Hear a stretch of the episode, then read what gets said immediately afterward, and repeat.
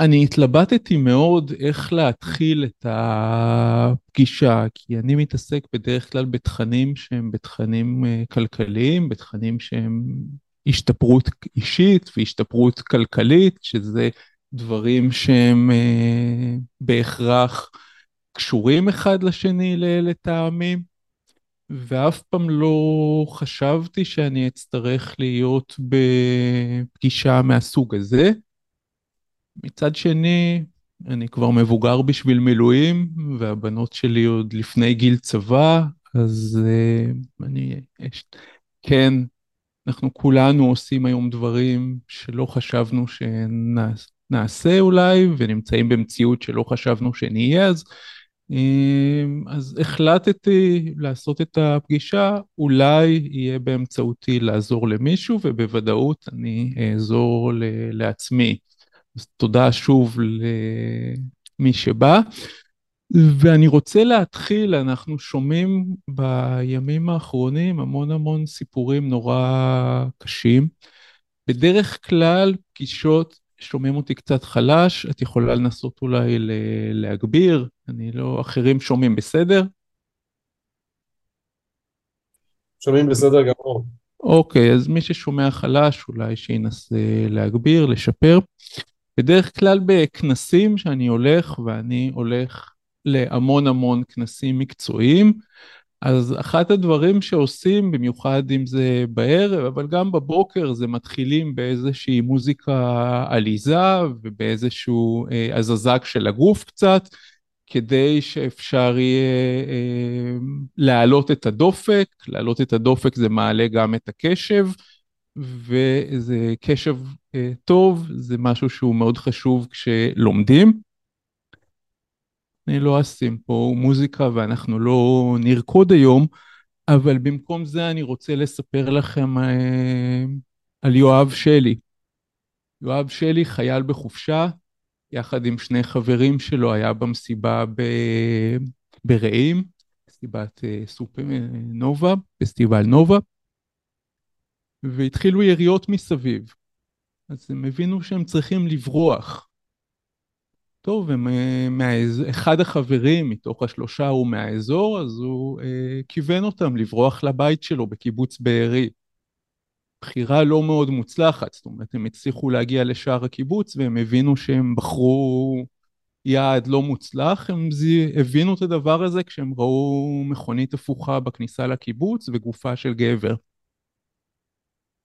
אה, הם לקחו את האקדח מהגבר הזה, היה לו ביד אקדח, הם לקחו אותו אה, והחליטו בכל זאת להיכנס לקיבוץ. ונכנסו, הגיעו עד הבית של החבר, שם היה להם גם נשק אה, של החבר וגם מדי צה"ל של החבר, הוא בא הביתה לחופשה, אז היה לו מדים מכביסות וזה, הם אמרו שעדיף להם ללבוש מדים כדי שלא יפגעו בהם והם אה, התחילו להרוג מחבלים, נעמדו בכניסה לבית והתחילו להרוג מחבלים.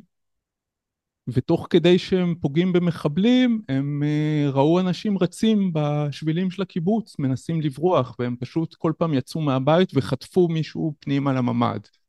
פשוט עשו מין מבצעים כאלה של חטיפה ידידותית. הגיעו למצב שהיה להם 15 אנשים בתוך הממ"ד, ממחבלים שהם הרגו, הם לקחו עוד אה, רובים ופשוט התבצרו, אחד עלה על הגג וככה הם התבצרו במשך אה, שש שעות. אה, לא נתנו לאף אחד להגיע וכל פעם שניסו להגיע אז זה רק נתן להם עוד תחמושת כי הם הצליחו לפגוע במחבלים וככה היה להם עוד תחמושת. והם החזיקו מעמד שש שעות וכשהגיעו לוחמי שלדג לקיבוץ אז הם מסרו להם אה, את כל האנשים, הם היו שם חנוקים כבר בתוך ממ"ד 15 אנשים, מסרו להם את כל האזרחים והמשיכו להילחם יחד איתם, שכם אל שכם, עד שבאמת הקיבוץ אה, שוחרר. ואומרים, כל המציל נפש אחת, עולם ומלואו. אז השלושה האלה שהם לא חיילי יחידה מובחרת ולא שום דבר דומה, פשוט uh, מצאו את עצמם בסיטואציה, גם מזל וגם יכולת, והפכו לסיפור של uh, השראה. אז uh, אני כל הזמן אוסף לעצמי סיפורים כאלו, ואני חושב שזה מאוד מאוד uh, מחזק, ובזמנים קשים יש גם הרבה סיפורים טובים בסופו של דבר, וזה עניין של בחירה שלנו, ועל זה אני אדבר הרבה, זה, זה הרבה בחירה שלנו, של גם באיפה אנחנו שמים את הנפש שלנו, ואיפה אנחנו שמים את המעשים שלנו. אה, ויש עוד המון המון סיפורים כאלו, אז קודם כל תודה ליואב גם על כל האנשים שהצלת וגם על זה שאתה השראה בשבילי. נלך לצד של דברים שלא כדאי לעשות.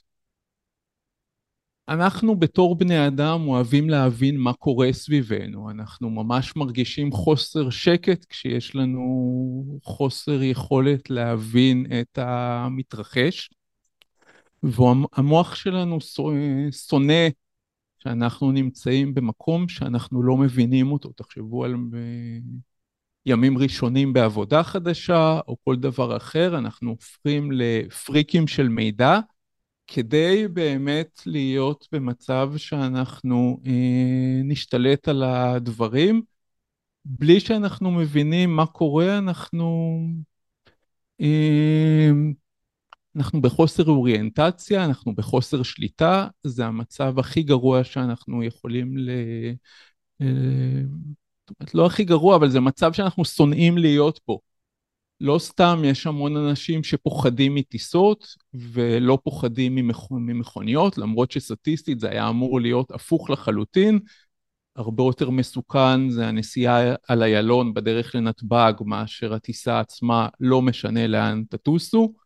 אבל מהטיסה אנחנו פוחדים, כי בטיסה יש חוסר שליטה, אין לנו מושג מה קורה, אין לנו, אנחנו כולנו בידיים של מישהו אחר, לטוב שלרע, בידיים של המכונאים, בידיים של הטייסים, אין לנו מושג איך זה ייגמר הסיפור הזה, והרבה אנשים זה ממש מביא אותם לחשש, לעומת מכונית, יש לנו תחושה של שליטה, רק תחושה, כי תמיד יכול לבוא נהג שיכור ממול, אבל יש לנו תחושה של שליטה, ואנחנו מעדיפים את זה.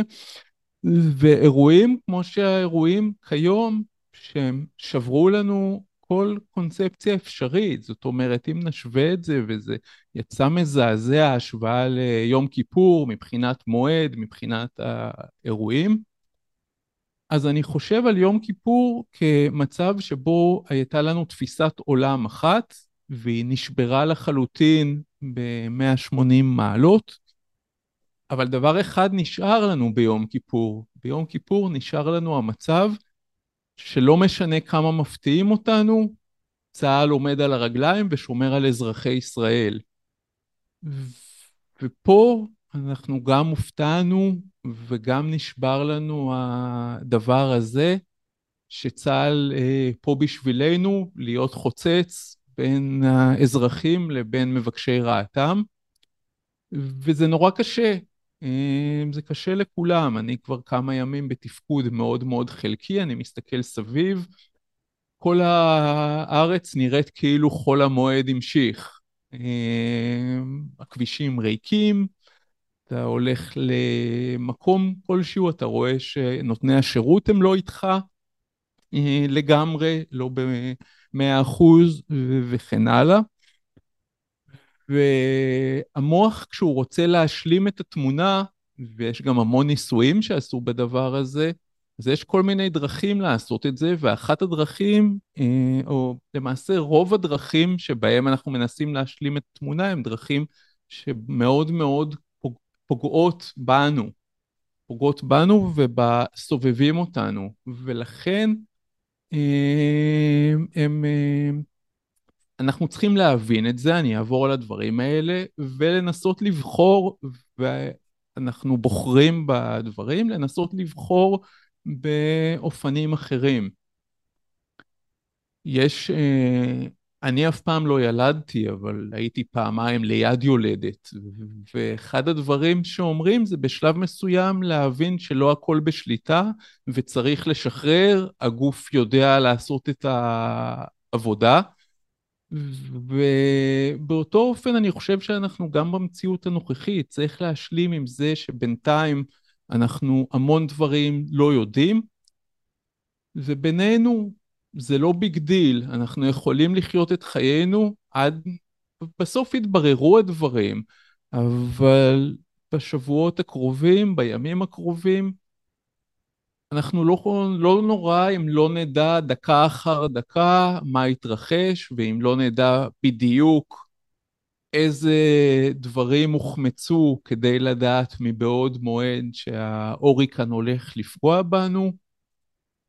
אמ, וכי אם אנחנו מנסים כן לבנות לנו את התמונה, אנחנו נכנסים למלכודת, אנחנו גם כנראה ניכשל בכך, טובי המומחים עובדים על זה ואני לא יודע אם הגיעו לתמונה מלאה, אנחנו מהבית כנראה ניכשל, אבל בדרך אנחנו נפגוש כמה מלכודות שאנחנו עלולים ליפול בהן. אחת הדרכים למשל להשלים תמונה שהיא אה, חלקית זה להתחיל להאמין בכל מיני אה, קונספירציות.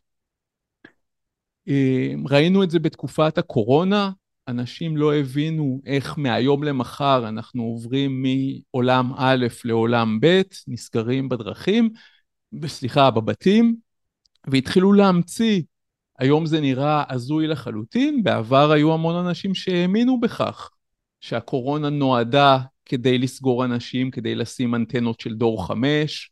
אה, לחילופין הייתה המצאה שהקורונה נוצרה בגלל אנטנות של דור אה, חמש בסלולר, ועוד המון המון דברים אני אספתי לי באותה תקופה, המון המון אמונות של אנשים, שכל אחת מהן נראית היום כמשהו הזוי לחלוטין, אבל בעבר הם ממש היו אה, דברים שאנשים האמינו.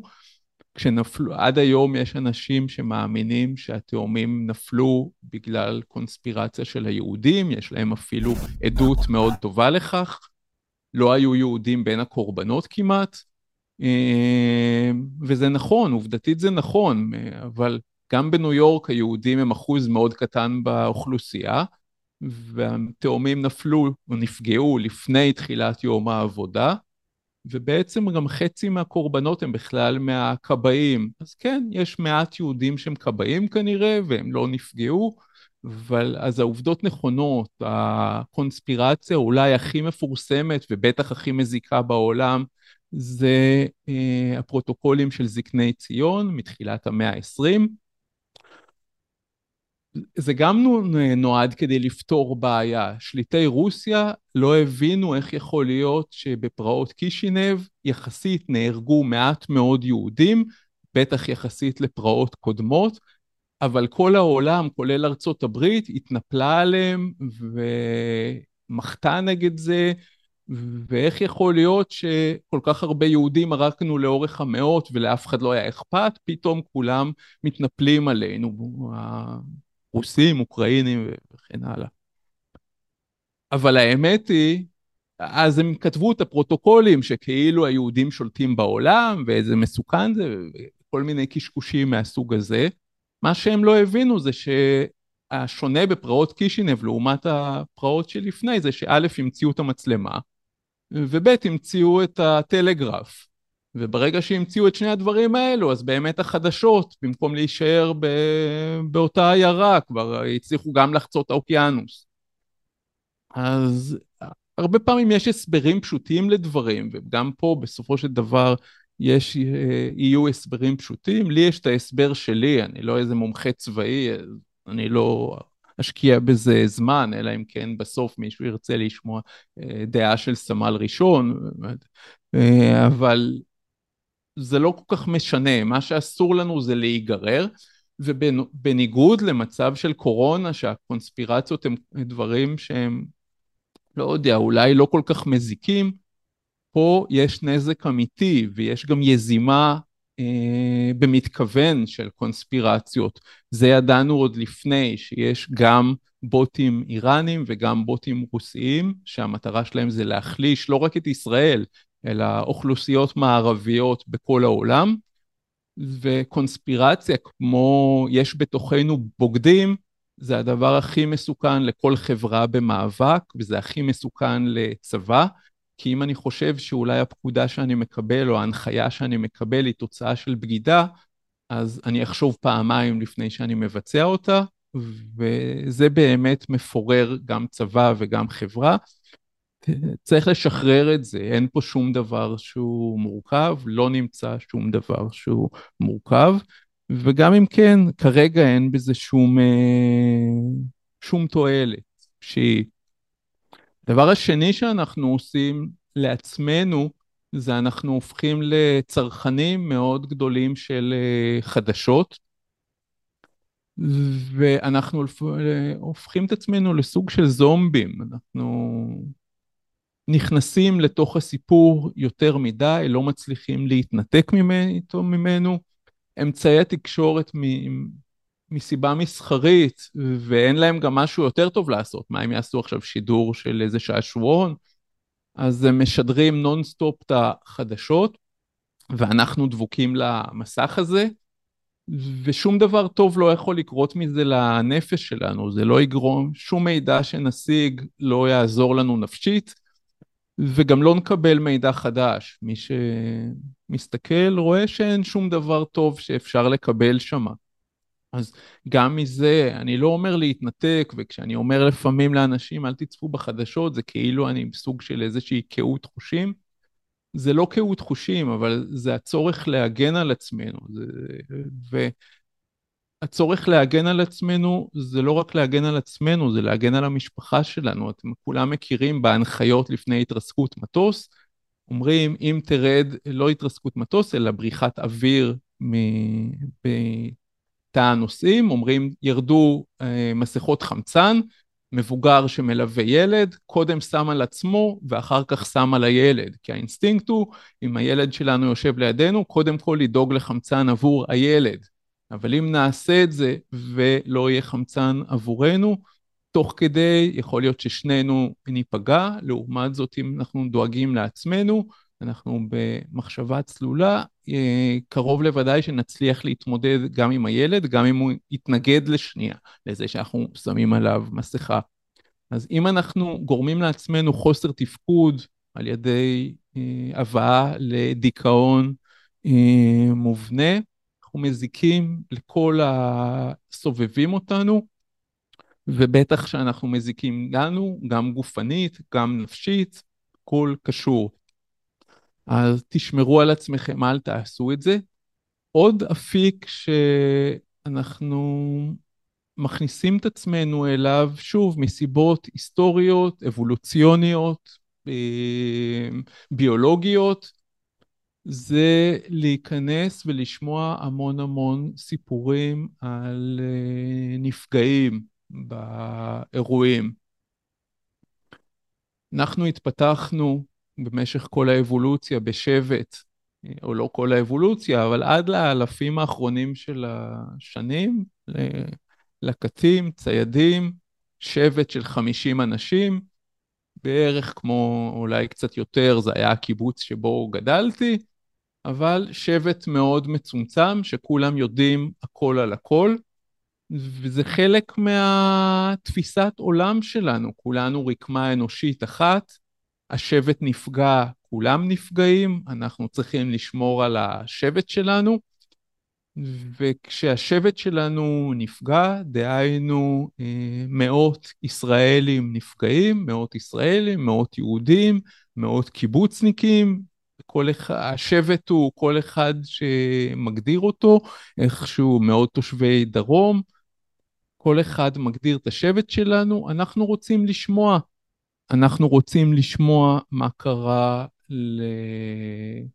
לכל אחד מהם, ואנחנו מרגישים שאנחנו רוצים להכיר אותם, ויש לנו רגשי אשם על זה שאנחנו, כאילו החיים שלנו ממשיכים אה, במסלולם.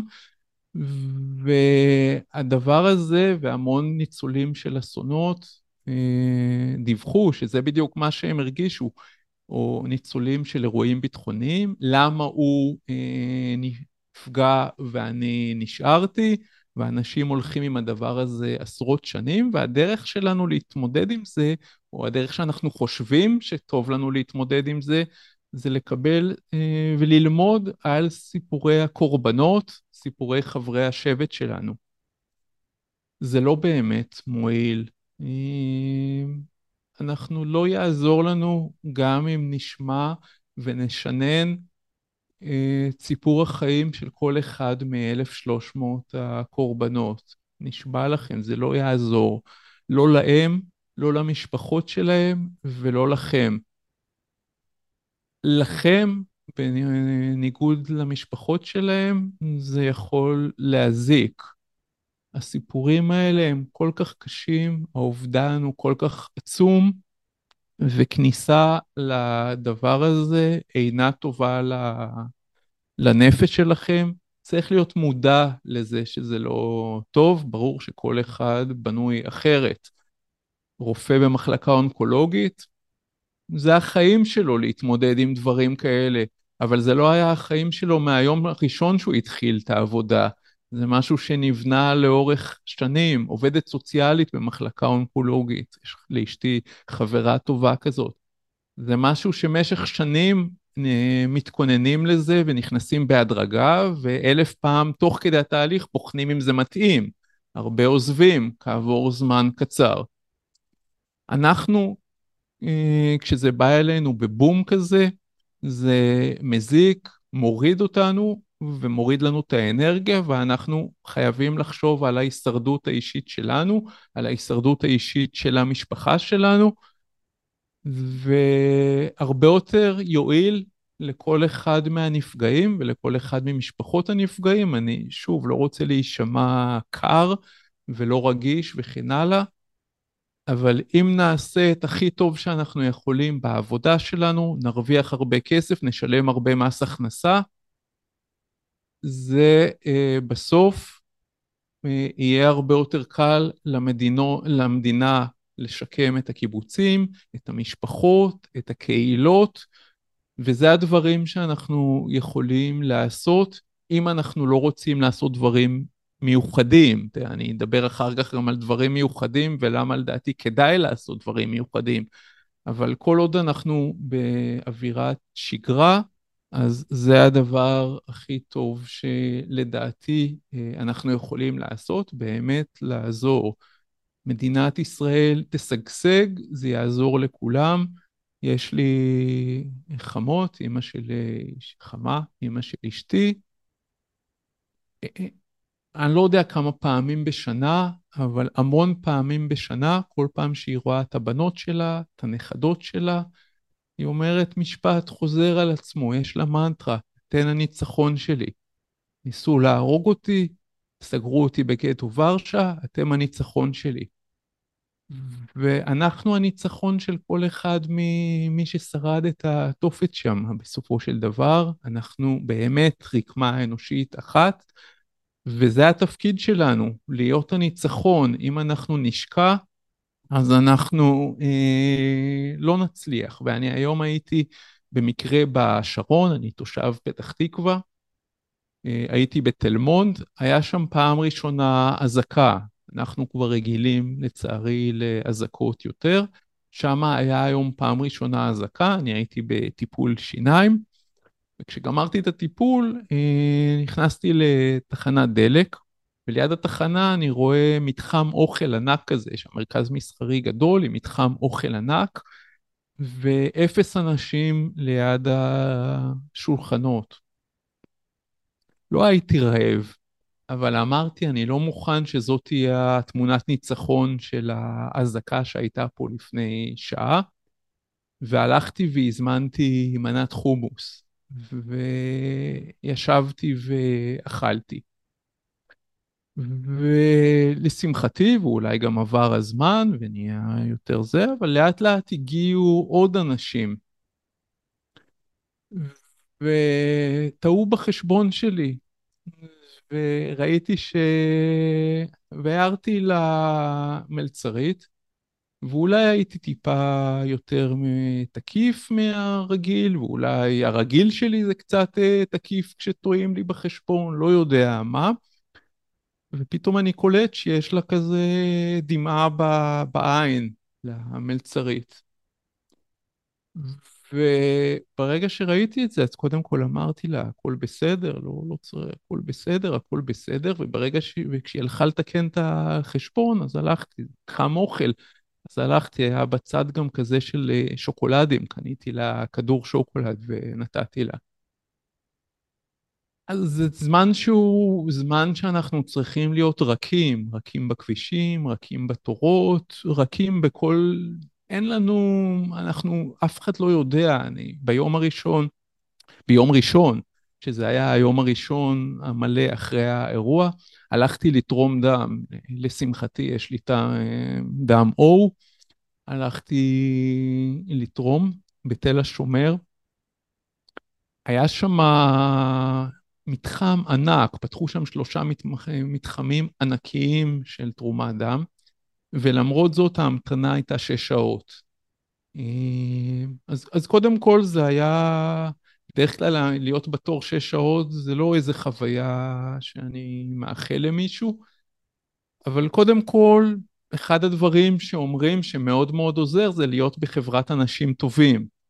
גם אם זה זרים, אז זה אנשים טובים. מי שמוכן לעמוד בתור שש שעות בנחת, הוא כנראה איש אה, טוב.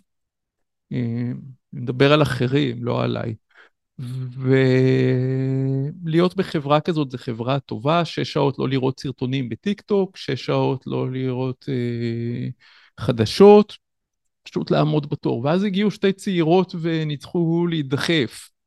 יש לנו משהו חשוב, יש לנו משהו חשוב, אנחנו רוצות להיכנס לפניכם.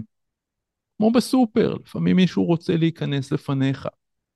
אבל אנשים עמדו שש שעות, אז כאילו, מאיפה באתם עלינו? ואז אחת מהם אה, אמרה, מאיפה באנו? אני אגיד לכם מאיפה באנו. היא לא דיברה בטון כזה, אבל היא אמרה, אנחנו באנו מהמסיבה ברעים. ואנחנו ניצלנו, אבל אנחנו רוצות לתרום אה, דם לפני שאנחנו הולכות לשתי לוויות שיש עכשיו ברצף. אז אם אפשר, אנחנו רוצות להיכנס לפניכם בתור. אה, ובאמת, אנחנו לא יודעים עכשיו סיפור של אף אחד, וזה אה, הזמן להיות רך, לא משנה כמה נראה שמישהו דפק אותך, סידר אותך, עשה לך, אין לנו מושג.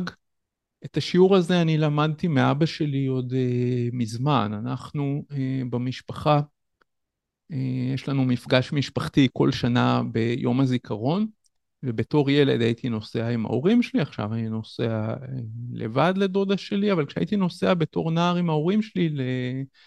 ליום הזיכרון,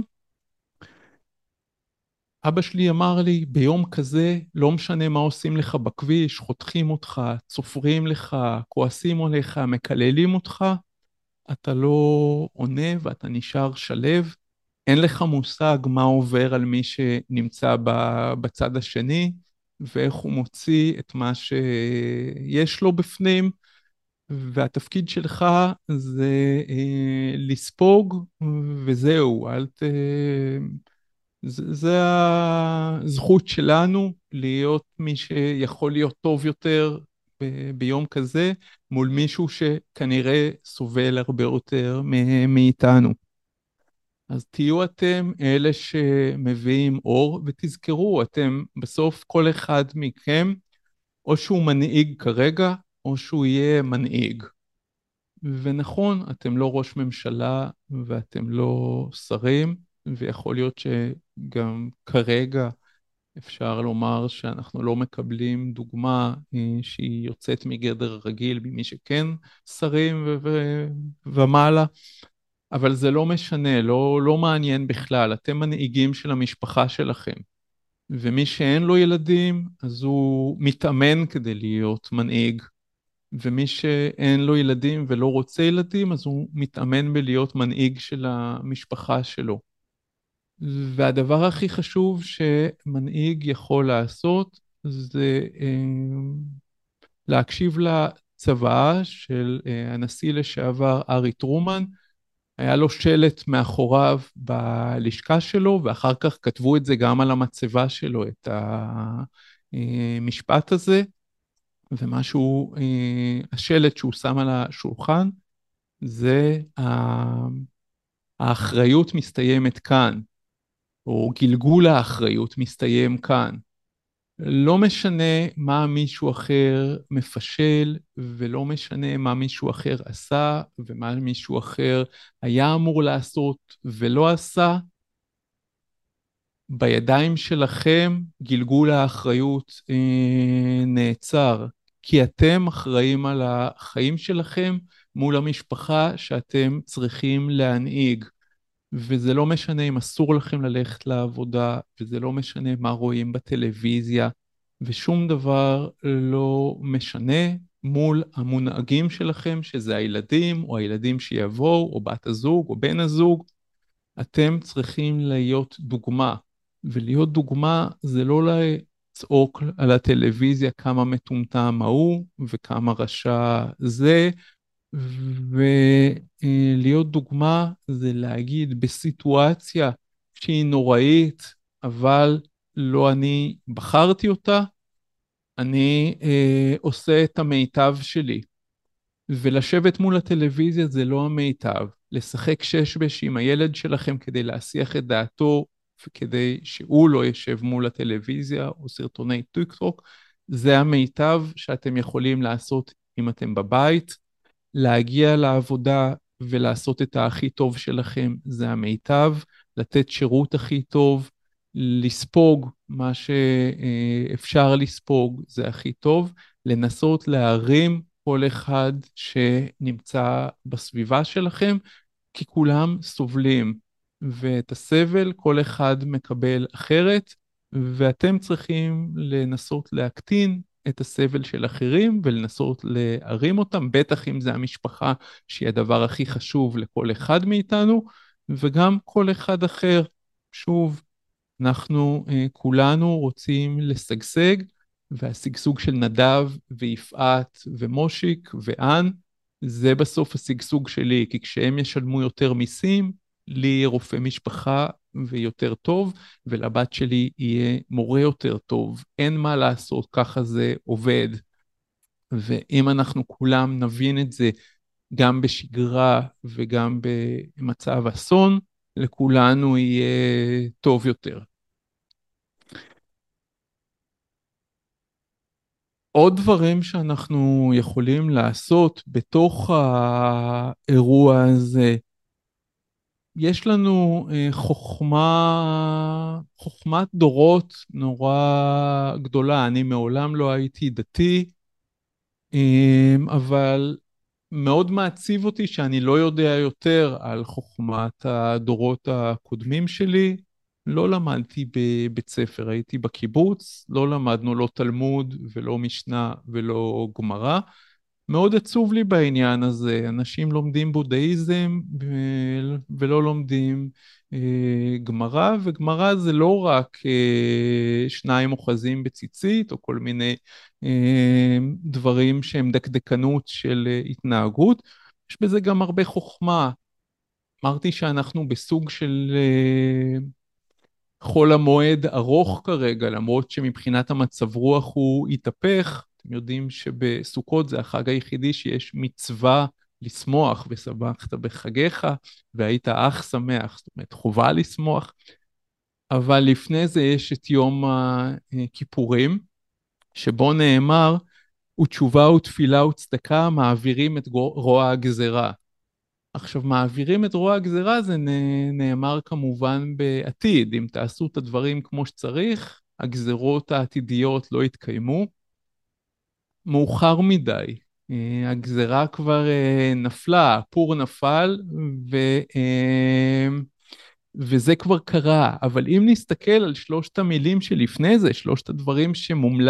שחוכמת הדורות ממליצה לנו לעשות, אז אני אה, לא פרשן גדול, ואם יש רב בקהל או מישהו שמבין יותר ממני, בסדר, כל אחד, אחד הדברים היפים ביהדות זה שכל אחד יכול לפרש בעצמו, ושוב, הגמרא זה בעצם אוסף של דעות וויכוחים, זה לא משהו שהוא אה, מוחלט. ואני ראיתי את המשפט הזה כך, התשובה, להיות טובים יותר. לא דווקא אה, לעשות מצוות, אלא שוב, להיות פשוט אנשים טובים. דיברתי על דוגמת המלצרית, דיברתי על דוגמת הכביש. עצם זה, שמעתי מחבר שהוא אמר לי שהוא אה, הסתכל, אה, כתב בגוגל אה, אתרים, ב, אה, סליחה, עסקים בקיבוץ בארי, והתקשר להזמין חבילת uh, מזון, סלסלת מזון לטיול בסביבה, את סלסלת פיקניק.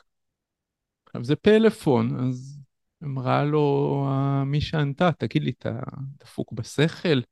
כאילו, מה, איפה אתה חי? לא שמעת חדשות? איזה סלסלת פיקניק בקיבוץ בארי אתה רוצה עכשיו לעשות? הוא אמר לה, אני לא התכוונתי שתביאי לי את הסלסלה, אני התכוונתי לשלם על סלסלה. יום אחד יהיה קיבוץ, אנחנו אז נבוא, ואם לא תזכרי אותי, גם בסדר. ואת אותה שיחה הוא עשה עם כמה אה, עסקים אחרים. הוא הזכיר אופניים בדרום, הוא הזמין סלסלת פיקניק, הוא הזמין חדר בצימר אה, בדרום. הוא אומר שאנשים כמעט פרצו בבכי כשהוא הזמין מהם, קנה מהעסקים הלא קיימים שלהם, כי אנשים לא מאמינים שהעסק אי פעם יקום. אמ, אז זה תשובה, להיות uh, טוב. תפילה, דיברנו על מה לא לעשות, לא להיות בטלוויזיה. מה כן אפשר לעשות? מדיטציה, סוג של תפילה, התפילה עצמה, אמירה של מנטרות מחזקות. אה, מה יותר טוב מזה? כל אחד יכול להמציא לעצמו מנטרה. כשאני הייתי ילד, אה, חשבו שאני מפגר, לא נעים להגיד, הייתי בהמון המון מבדקים ודברים מהסוג הזה, בגלל סוג מסוים של התנהגות, ובגלל שאימא שלי למדה חינוך לגיל הרך, אי אפשר לנתק מהדבר הזה, אז היא ראתה בי כל מיני דברים אה, שאולי גם אשתי חושבת שבגללם אני שונה, אבל אני רוצה להאמין שאני לא מפגר גמור. אה, וההורים שלי, אנחנו גרנו בראש גבעה, ועד, והיה קשה ללכת, ואני גם גופנית לא הייתי חזק כל כך. ואני עד היום זוכר שההורים היו הולכים איתי יד ביד, אני הייתי עד גיל עשר אה, בן יחיד, אז היה גם יותר קל. אה, היום אנחנו חמישה, והם היו הולכים איתי יד ביד, ואימא שלי הייתה אומרת, אני חזק, אני יכול, אני מסוגל, ככה, כמו מנטרה, וכשהייתי מתקשה לעלות, הם היו עושים, כמו שעושים עם ילדים, אחת, שתיים, שלוש, ומניפים כזה משני הצדדים, ותוך כדי, אני חזק, אני יכול, אני מסוגל. אה, תגידו את זה לעצמכם. זה, דבר שהוא אה, סופר חשוב, הוא משנה חיים. אתם רואים, אני זוכר את זה, עברו 50 שנה מאז, ואני עדיין זוכר את זה. אה, תתנהגו ככה עם הילדים שלכם, תגידו את זה לילדים שלכם, תחשבו מה היה קורה אם ההורים שלי במקום להגיד את אותו דבר, היו אומרים איזה מפגרים הרופאים שהם לא שמים לב למה שאנחנו אומרים להם, איזה מפגרים המפגרת היועצת, שלא קולטת שאנחנו אומרים לה שיש בעיה עם הילד. אה, מה זה הממשלה הזאת שלא נותנת קצבת נכות וכן הלאה וכן הלאה, איזה מסר זה היה מעביר. ונכון, לא הכל אפשר לשפר, אבל בכל מצב שבו נמצאים אפשר בהחלט לשפר את המצב. ולנו יש ילדה עם צרכים מיוחדים, אשתי במודע סירבה במשך 16 שנה לקבל קצבת נכות או לעבור את התהליך שדורש, שצריך בשביל לעבור, בשביל לקבל קצבת נכות, מתוך הבנה שעדיף לנו לשלם על כל מה שצריך לשלם בכל הטיפולים באופן פרטי, אבל לתת את התחושה אה, של מסוגלות ושל יכולת. בסוף בגיל 16 עשינו, כי אם עוברים את גיל 18 אז אה, גם בתור מבוגר כבר זה תהליך שהוא שונה לגמרי והרבה הרבה יותר בעייתי, אבל גם היום אנחנו את כל הקצבה שמים בקרן, אה, לא משתמשים בה בשוטף, ממשיכים לשלם על כל הטיפולים, שיהיה לה, אנחנו לא יודעים אם היא תוכל להתפרנס, ייצבר לה והכל טוב, כי אנחנו משדרים לה, זה לא עניין של הממשלה, מה האחריות שלנו, את אחריות שלנו, לא אחריות של הממשלה. שוב, אני לא, כל אחד והסיפור שלו, לנו יש את היכולת. יש לזה מחיר, אנחנו לא נוסעים לחו"ל כמעט אף פעם, אני יודע, פעם בעשור.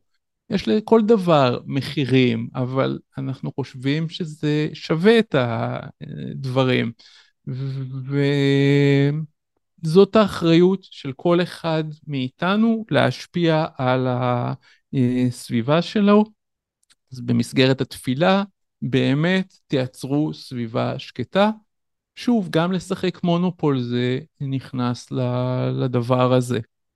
כמובן שמי שמתפלל, קל וחומר, אני זוכר את אבא שלי מנסה לשכנע את אבא שלו ללכת לבית כנסת. סבא שלי היה חילוני לחלוטין, אבל היה בית כנסת בקיבוץ, הקיבוץ גם חילוני, אבל אה, היה בו בית כנסת, ואבא שלי אמר לו, עזוב, לא משנה אם אתה מאמין באלוהים או לא, אם אתה חושב שזה יקרב אותך לגן עדן או לא, לך תפגוש חברים, תהיה בבית כנסת, תפגוש חברים, תשוחחו, תדברו, תשתה תה עם עוגה אחרי התפילה. ת... זה מועדון שהוא מועדון ש... שהוא טוב. בסדר, סבא שלי היה לו את החשבון, אלוהים לא עזר לי בשנות ה-40, מי אני שאלך בשביל... אבל זה בדיוק השטות שאנשים עושים, שהם עכשיו מאשימים את הממשלה, או כל גורם אחר, או את החמאס, או אלוהים יודע את מי, ובגלל זה הם בסוף פוגעים בעצמם. אל תהיו שם, בסדר? פשוט אל תעשו את זה. צדקה. אין דבר שהוא יותר עוזר לאדם מלעזור לאחרים. תמיד אתה מרגיש יותר טוב כשאתה עוזר לאחרים, זה הוכח גם uh, מחקרית. כשאני הייתי סטודנט הייתי מרושש לחלוטין, זאת אומרת, uh, ברמה שלא הייתי נוסע לבקר את ההורים שלי, כי רציתי לחסוך כסף על uh, נסיעות לפעמים, באמת הייתי מרושש. מתי הפעם היחידה שהרגשתי שאני לא מרושש? כשדפקו לי בדלת, פעם עוד היו עושים את זה, ילדים לאסוף כסף לנזקקים, כאלה מבית ספר וזה, ונתתי להם 20 שקלים. אה, באותו רגע שיכולתי לתת 20 שקלים למישהו ש... אה, באותו השנייה הרגשתי שאני אה, הרבה פחות מרושש. ותהיו אגואיסטים, תחשבו רק על עצמכם, תיתנו צדקה בגלל שזה עוזר לכם, לא בגלל שזה אה, טוב לאחרים. פשוט תעשו את זה כדי שזה יעזור לכם. שוב, יש המון המון מחקרים, ובכל הספרים של הצלחה כלכלית מדברים על זה, ולא משנה למה, פשוט זה עוזר. אשתי ואני היום הלכנו אה, לבית של, אה, או לסוכת האבלים יותר נכון, של אה, אלירן מזרחי, פה בפתח תקווה. אלירן מזרחי וארוסתו יצאו לרקוד לפני החתונה שלהם במסיבה בנובה, ושניהם איבדו את חייהם. לא הכרתי אותם, אין לי מושג מה, מה הסיפור, כמו שאמרתי, אני גם מנסה להתרחק מהסיפור, קצת שמעתי מהאנשים ב... שהיו שם. אשתי, עובדת סוציאלית, ישר מנסה לגרום לאנשים לדבר. אה, אני בדיוק הפוך. בכל אופן, אבל למה היינו שם? כי המשפחה בעלת גדלות הנפש האדירה הזאת הרימה טלפון, אמרה, אנחנו כבר יושבים שבעה יומיים, הרימה טלפון לאיזושהי עמותה, אמרה, יש פה עודפים מטורפים של אוכל, אנחנו לא, לא רוצים לזרוק, תיקחו אותם לנזקקים, את האוכל שיש פה.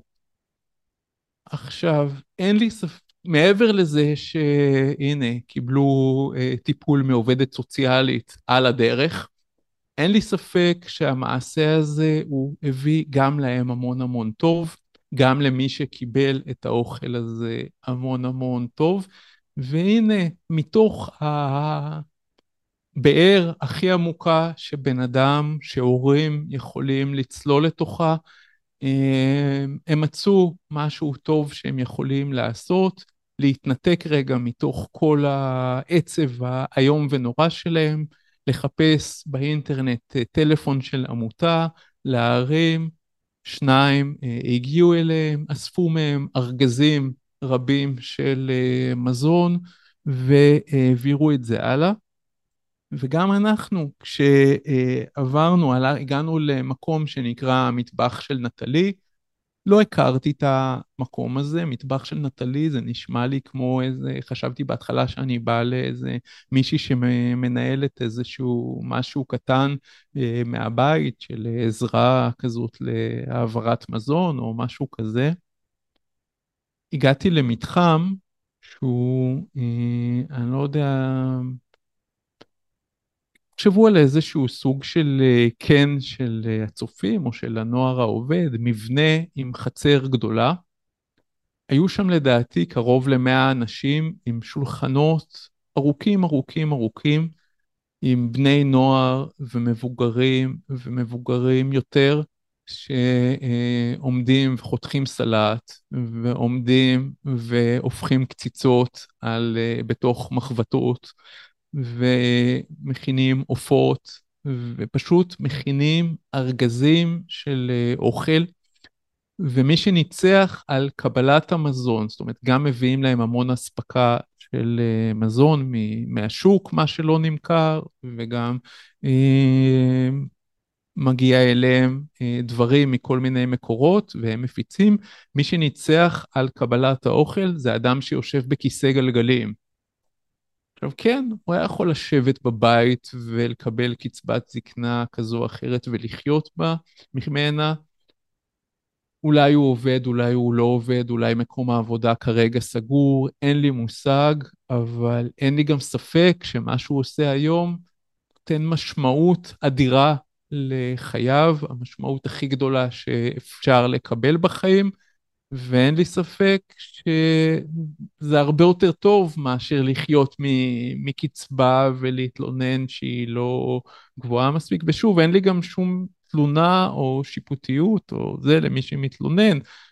זה לא הסיפור בכלל, והקצבה נמוכה מדי, ולא זה הסיפור. הסיפור הוא בכל סיטואציה, איך לצד זה שאתה מנסה להשפיע על זה שתקבל יותר, אתה גם דואג לקבל יותר באופן שבו אתה אה, מצליח. ואני אתן את הסיפור האחרון בהקשר הזה, דיברתי על אה, אוכל, ש... על מקום שבו אני נכנסתי לאכול. ראיתי שתי פיצריות, אחת ב... פה בפתח תקווה, ריקה לגמרי באמת, בטח ראיתם בעצמכם, אין אנשים ברחובות, פיצריה נטושה. אני טבעוני, אז שם לא הייתה לי את האפשרות של לקנות אה, פיצה.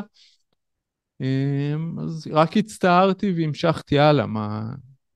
גם יש גבול כמה אני יכול להשמין בגלל שאנשים לא קונים אוכל. אמ, אבל אז אה, הבת שלי ביקשה להביא משחקים שיש לה והיא לא צריכה יותר למקום שאוספים משחקים גם למפונים וגם לאחרים, לנפגעים של האירוע. ונסענו לתל אביב, למקום שבו אוספים אה, משחקים, או שחשבתי שזה מקום שבו אוספים משחקים. אני הכל צילמתי, אבל החלטתי שזה יהיה בלי מצגת, אז תצטרכו לסמוך עליי. גם פיצריה. פיצריה שבעל המקום ראה שאף אחד בא, לא בא לקנות, נתן את כל החלל אה, פשוט לאיסוף אה, גם של משחקים, גם של בגדים, גם של מזון, אנשים הרי נשרפו להם הבתים, גם אם לא נשרף להם הבתים, הם עזבו רק עם בגדים לגופם, והשטח עכשיו הוא נשאר כשטח צבאי סגור, הם לא יכולים לקחת משם דברים. אז אמ, כן, אנשים אוספים להם, ואין לי ספק שבעל הפיצריה, שניהם באותו מצב, לשניהם אין לקוחות. אבל זה שתפס את עצמו והפך את הפיצריה למרכז איסוף וחלוקה של תרומות, בסוף האירוע הזה, והאירוע הזה ייגמר, הוא יהיה במקום אחר לגמרי, גם יהיו לו הרבה לקוחות וגם אה, הוא עצמו יהיה הרבה יותר חייכני ובמצב נפשי אחר, ומי שבמצב נפשי מרומם יותר, אנשים נמשכים אליו, אין מה לעשות. אז זה הדברים, ותראו איך אתם יכולים לעשות. יש אלף ואחד אה, אפשרויות.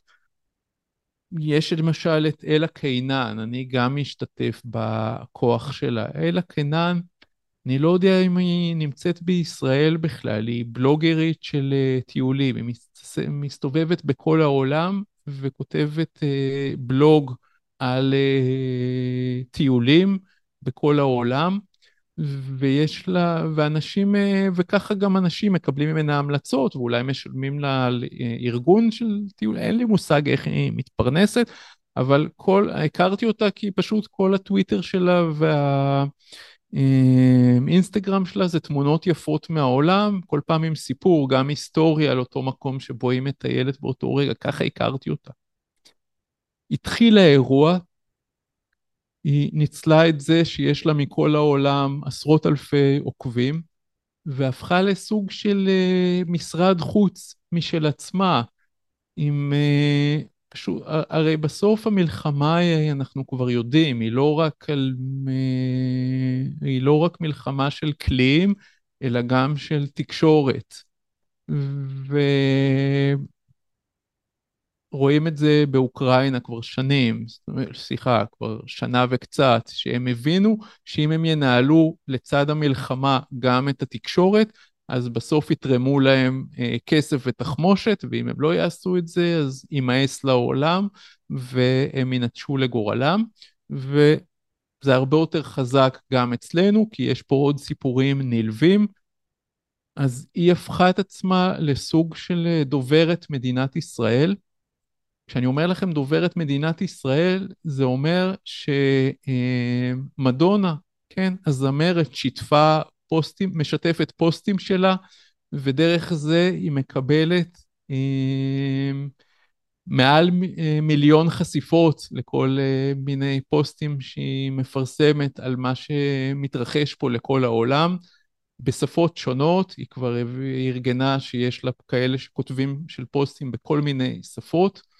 והיא הפכה את עצמה לסוג, ואם כבר מנחה אנשים כמוני של איך לשתף את הדברים שלה באופן שיהיה אפקטיבי, הפכה את עצמה לפשוט מוצאת אה, עיסוק שהוא עיסוק מצוין, זה עיסוק קשה, כי בשביל להפיץ דברים אתה חייב להיחשף גם לדברים קשים, זה לא לכל אחד, אבל מי שחושב שנפשו יכולה לעמוד בזה, ולעמוד בזה שאומרים לו שמגיע לך ועושים סמייל על תמונות קשות של ישראלים אה, הרוגים, אז זה עוד אפיק טוב. אה, דנה גת, גם מישהי שהפכה את עצמה לסוג של משרד רווחה אה, בפני עצמו, במקום לתושבת הדרום, במקום לשאול את עצמה מה משרד הרווחה אמור לעשות ואולי לא עושה, היא בעצמה הפכה למשרד רווחה, מקבלת אה, מכל הדרום פניות, מחברת, משדכת בין נזקקים לבין אה, כאלה שיכולים לתת וכן הלאה. אז כל אחד אה, יכול, או כדאי לו לחפש את הדברים שכדאי לעשות. ברמה הכלכלית, אה, ברמה הכלכלית, שזה חלק מהניהול משבר שלנו, שהוא, אנחנו עכשיו למעשה, יש לנו כבר, עכשיו זה האירוע האמיתי, היה לנו את הקורונה כחזרה גנרלית לאירוע כלכלי משמעותי, ועכשיו זה הדבר עצמו, כן? בקורונה אולי היה לנו סוג מסוים של פחדים ושל אירועים וזה, ובהתחלה גם, אני זוכר, ישבתי עם חבר שלי, חשבנו שזה סוף העולם, אבל עכשיו זה הדבר האמיתי. אז קודם כל,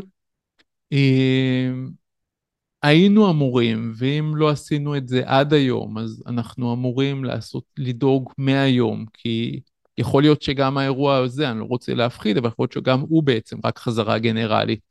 עכשיו, זה לא צריך שאירוע יקרה בארץ. מספיק שיהיה לי התקף לב מחר ואני אהיה רתוק למיטה שנה שלמה, אה, ובשביל המשפחה שלי זה יהיה מבחינה כלכלית אירוע יותר קשה, בסדר? אז אנחנו חייבים לדאוג לזה שאנחנו אה, בעלי רמת עמידות הולכת וגודלת.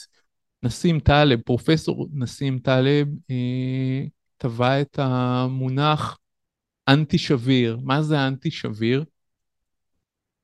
הרבה פעמים ששואלים מישהו מה ההפך של שביר, אז הוא אומר נגיד חסין. אתה זורק אה, כוס, או שהיא נשברה, או שהיא הייתה חסינה, היא לא נשברה. בסדר? זה נתפס בעיני האנשים כההפך משביר.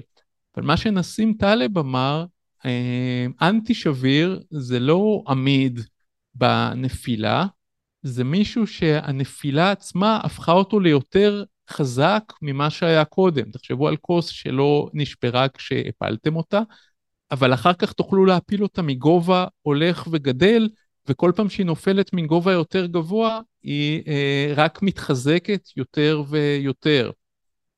וזה הדבר שאנחנו צריכים ל...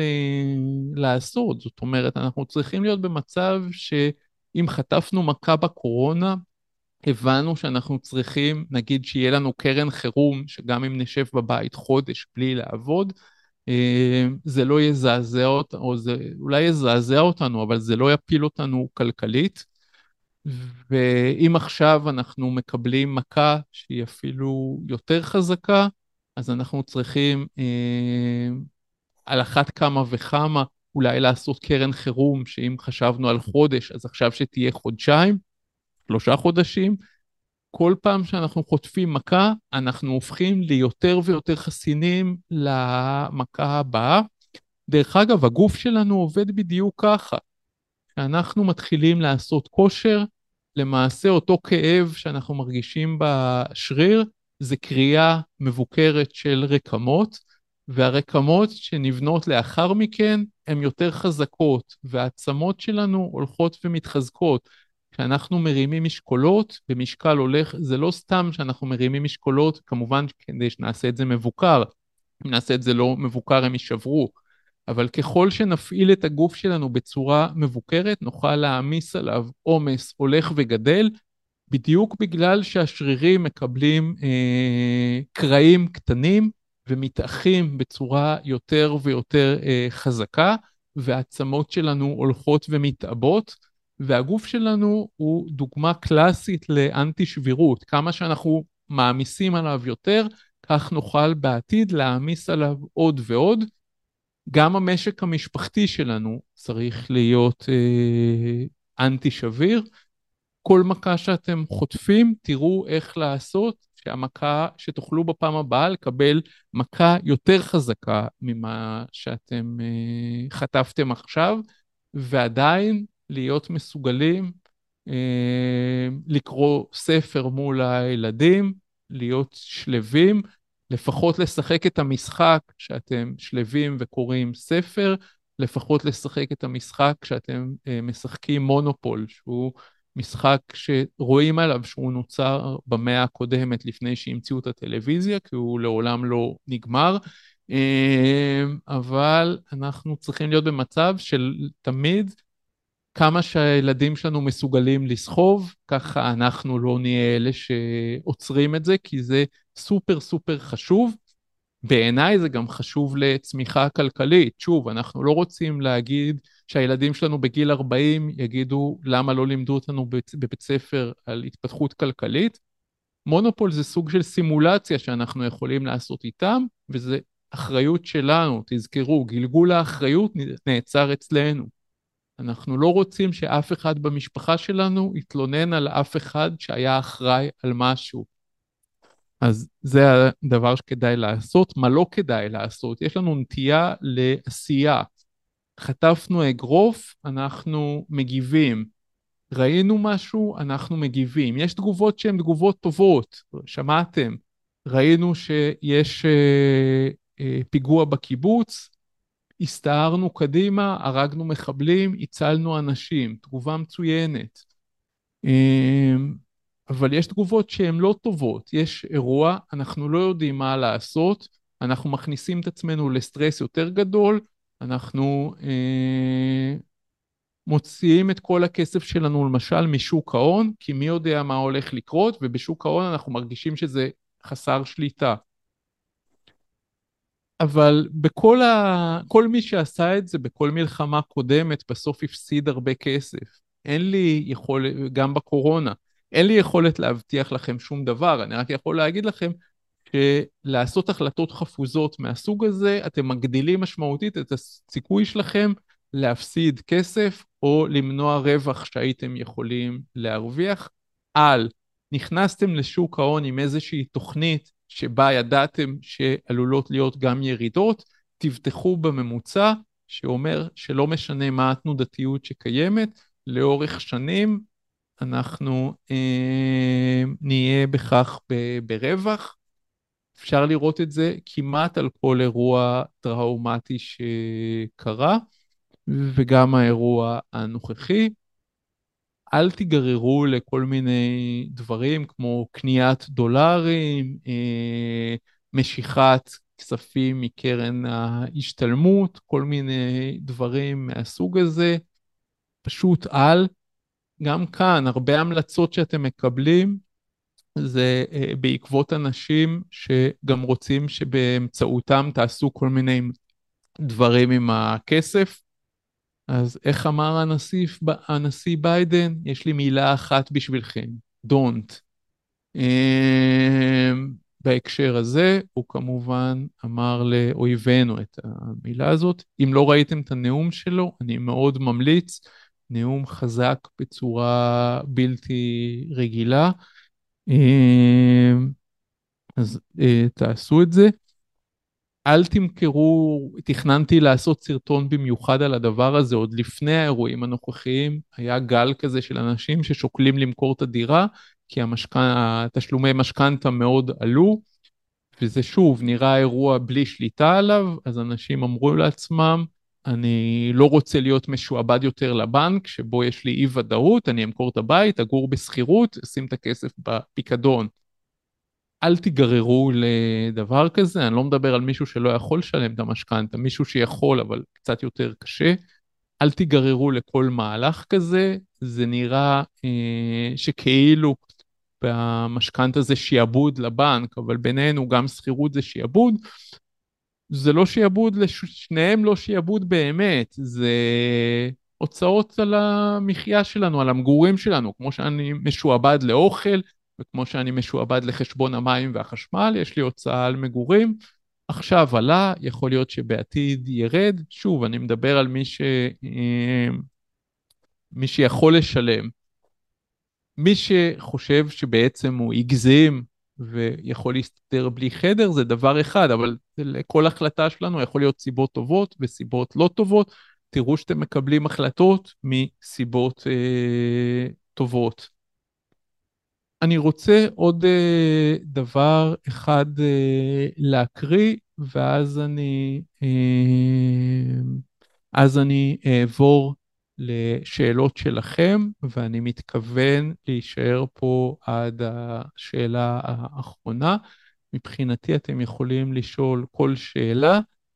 אני חושב שאחד הדברים הכי חשובים בייעוצים, ואם יש יש פה מישהו שהיה אצלי בייעוץ כלכלי או ייעוץ משכנתה, אחד הדברים החשובים בייעוצים זה להגיד, אה, אני לא יודע, שהיועץ יגיד, אני לא יודע, אז תשאלו כל שאלה שאתם רוצים, אני מבטיח שאם אני לא יודע, אני אה, אגיד אני לא יודע ולא אנסה לבלבל את המוח, כי יועץ שעושה את זה לדעתי הוא פוגע, אמנם זה שבועת הרופאים ולא שבועת היועצים, אבל שבועת הרופאים אומרת לפחות אל תזיק, ויועץ שאומר דברים שהוא לא אה, בטוח, אז הוא הופך למסוכן. אז תשאלו כל דבר על המשפחה שלי, על העשייה שלי, על מה שאתם רוצים, ואתם אה, יכולים להכין עצמכם. ואני רוצה להקריא קטע שכתב אה, פרופסור יובל אלבשן, פרופסור למשפטים, והוא כתב קטע שנקרא "תמיד תהיה לנו בארי". קטע גדול, אה, ארוך, אני מציע לכם לחפש אותו באינטרנט, אני אקרא רק את הפסקאות האחרונות של הקטע הזה, ומבחינתי אה, אני הייתי שם את זה על השולחן שלי. ובאותו חדר אוכל, שעוד ישופץ כמה וכמה פעמים, יעלה באספת החברים קשיש נרגן ויתלונן שבטקס הזיכרון בחג שמחת תורה האחרון שוב לא הגיעו מספיק חברים אה, לדעתו, וזו לדעתו ממש בושה, כי עם שאינו יודע את עברו אין לו עתיד. ומרבית אלה שהשתתפו באותה אספה לא יזכרו בדיוק מה קרה באותו חג מקולל, ויפתרו את, דבר, את דבריו בגלגול עיניים זה לזה. כמרמזים שנמאס להם מהעיסוק המטרחן הזה שאותו קשיש כופה עליהם כל שנה מחדש.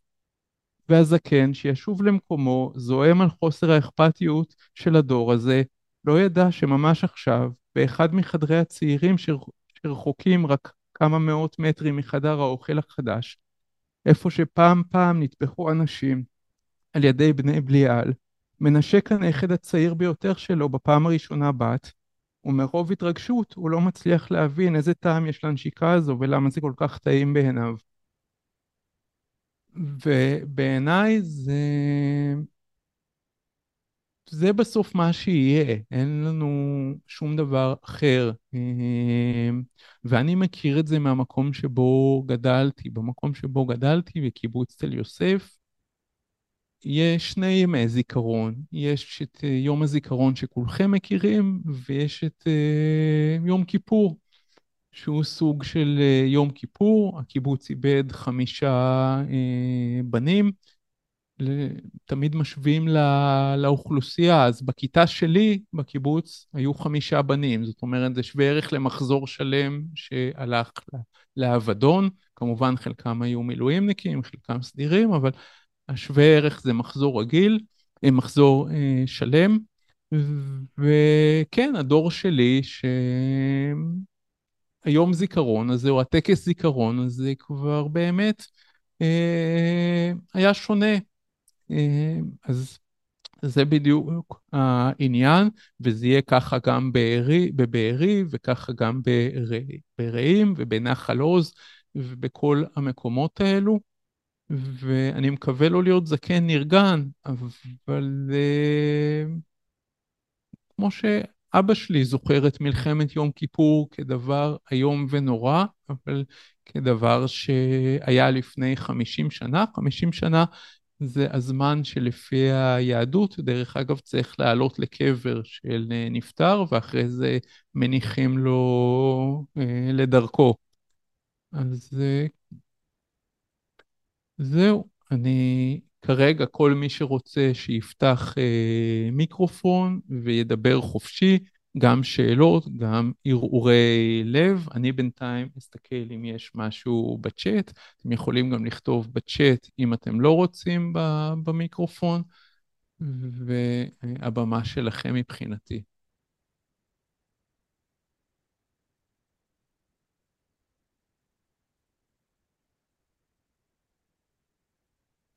היי רימון. שלום. היי, אני מיטל. כן. אמ, קודם כל, תודה רבה. תודה לך, תודה לך. עשיתי, אמרתי לך, עשיתי את זה כי אני אגואיסט. אני רצ, רציתי שאתם תעזרו לי, וזה עבד, דרך אגב, אז תודה לכם, זה עבד מצוין. מה עבד מצוין? כן. אני שומע אותך. אוקיי, אז השאלה שלי לאנשים שרוצים לתת ו- ולתרום אה, תרומה שהיא כלכלית, למשל. Mm-hmm. אה, איך אנחנו יודעים איפה לשים את הקו? אה, זאת אומרת, כמה לתת? אני מקווה שהשאלה שלי היא ברורה. אה, אנחנו רוצים לתת ולתת ולתת. איפה? תזכרי את הסיפור עם ה... את שואלת על איפה או כמה? זה שתי שאלות שהן נפרדות. אה, רגע, התנתקה לי האוזנייה, אני מקווה שאתה עדיין שומע אותי. אני שומע מצוין. אני שואלת על כמה. כמה? אני שואלת, שואלת על איפה בעצם עובר הגבול בין... אוקיי, אוקיי. איך אנחנו יודעים עם עצמנו איפה עובר הגבול בין נתינה שהיא נתינה סבבה לבין נתינה שהיא כבר אקסטרה. אוקיי, אני מתעסק המון בעניינים כלכליים, אז אני יודע ש...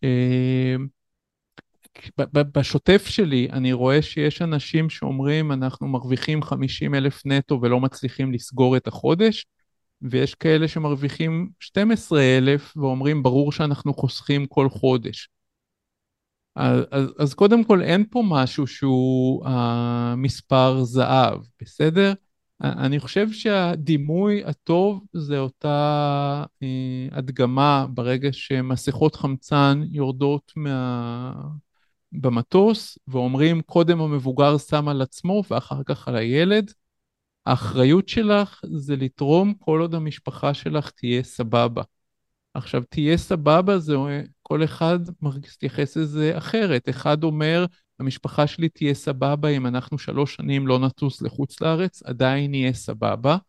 ואחד אומר, ומשפחה אחרת אומרת, אם לא נטוס שלוש פעמים בשנה לחוץ לארץ, אז אנחנו לא נהיה סבבה, אנחנו עלולים להתגרש. האחריות שלך היא קודם כל למשפחה שלך. מאותו רגע שאת מחליטה איפה המשפחה שלך ניזוקה, אמ, שמה את שמה את הקו של מה את מוכנה לתת. זה יכול להיות בכסף, זה יכול להיות בשעות עבודה, זה יכול להיות, הרי באותה מידה, תחשבי שאני הייתי אומר, אני לא תורם כסף, אני תורם שעות עבודה. והייתי כל יום הולך אה, אחרי העבודה שלי, נגיד אני עובד עשר שעות יחד עם הנסיעות, הולך ועוד חמש שעות אה, תורם. יכול להיות שאלה שהיו מקבלים את החמש שעות האלה היו חושבים שאני טיפוס נאצל, אבל הייתי טיפוס נאצל ומאוד בודד, כי אשתי לא הייתה מוכנה להישאר לבד עם הילדים כל הזמן הזה, ו... ונשים אחרות מוכנות להיות נשואות לאנשי קבע או לקברניטים של אל על, ולהיות לבד הרבה זמן. אז זאת אומרת, זה עניין של תיאום ציפיות, גם עם עצמנו וגם עם המשפחה שלנו. וואו, תשובה נהדרת. תודה רבה. תודה לך.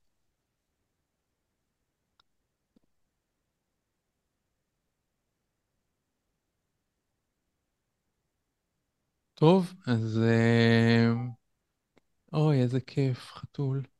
דרך אגב, עוד דוגמה לבאמת ל...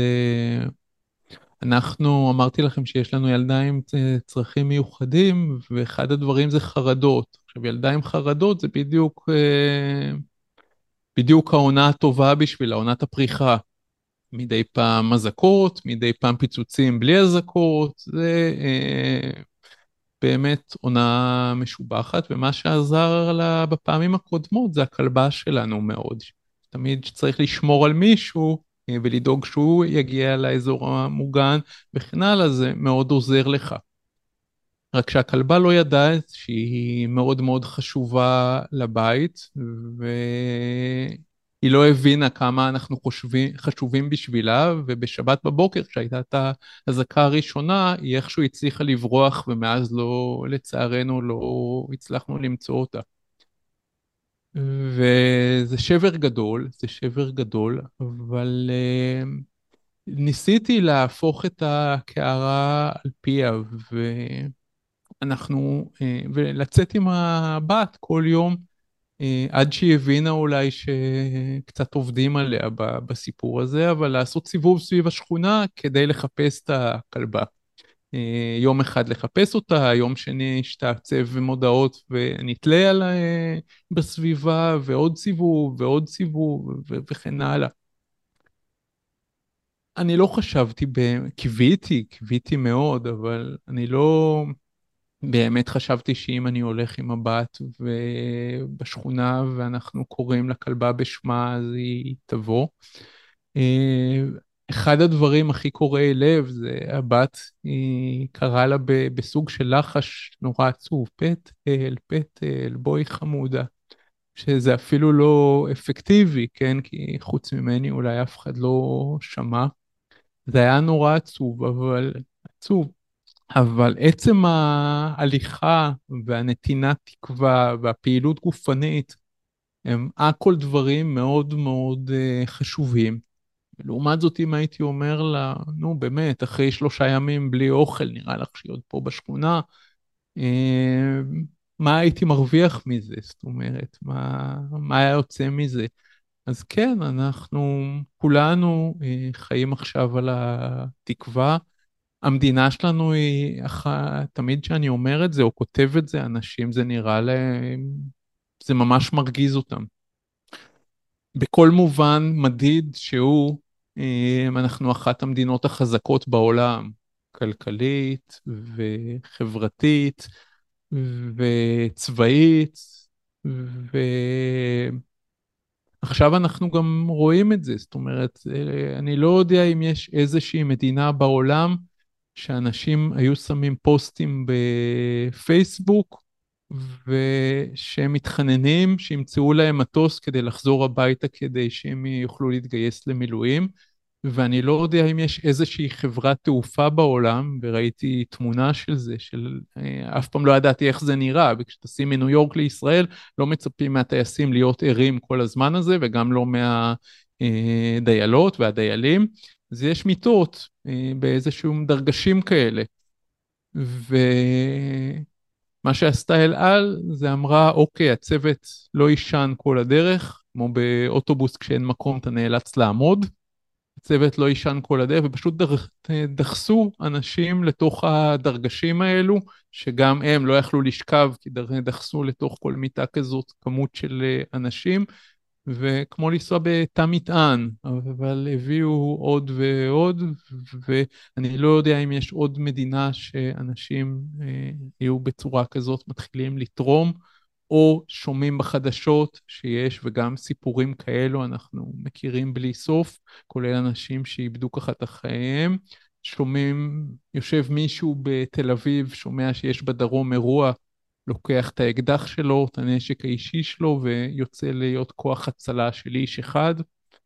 אז אנחנו, אמר את זה מישהו שאני אה, שומע את ההסכתים שלו, אני ממליץ גם לכם. בכלל, הסכתים זה דבר הרבה יותר טוב מטלוויזיה.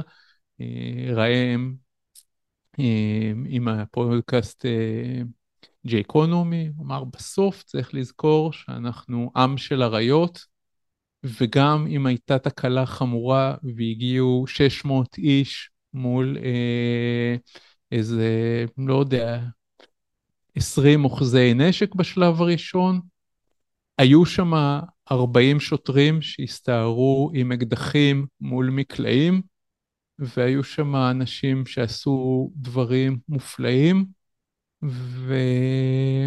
ותמיד יהיו שם את האנשים האלו כנראה.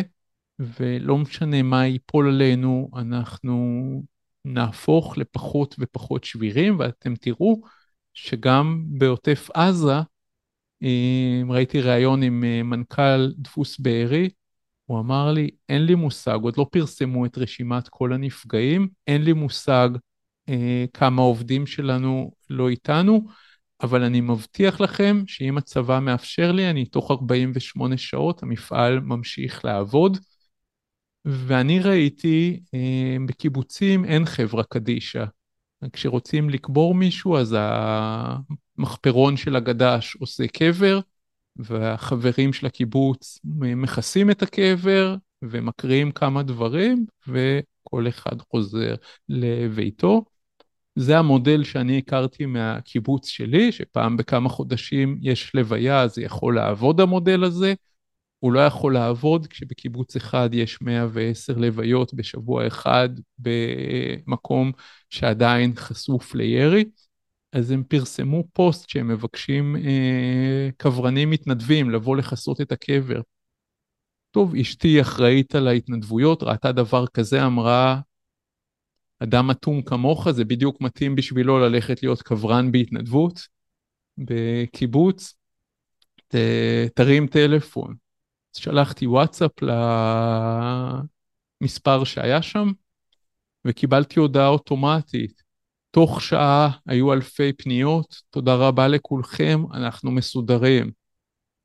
אבל תחשבו, לכסות קברים תחת אש עדיין, ואחרי זה גם ראו שהיה צבע אדום באחת הלוויות, בשביל אנשים שאף אחד לא מכיר אותם באזור מלחמה, עם של אריות. אז uh, בנימה הזאת אנחנו ניפרד. תודה לכולכם, ושנדע בעתיד שידורים הרבה הרבה יותר, uh, לא יותר אופטימיים, כי אני מאוד אופטימי, אבל יותר uh, שלווים ויותר שמחים, ו...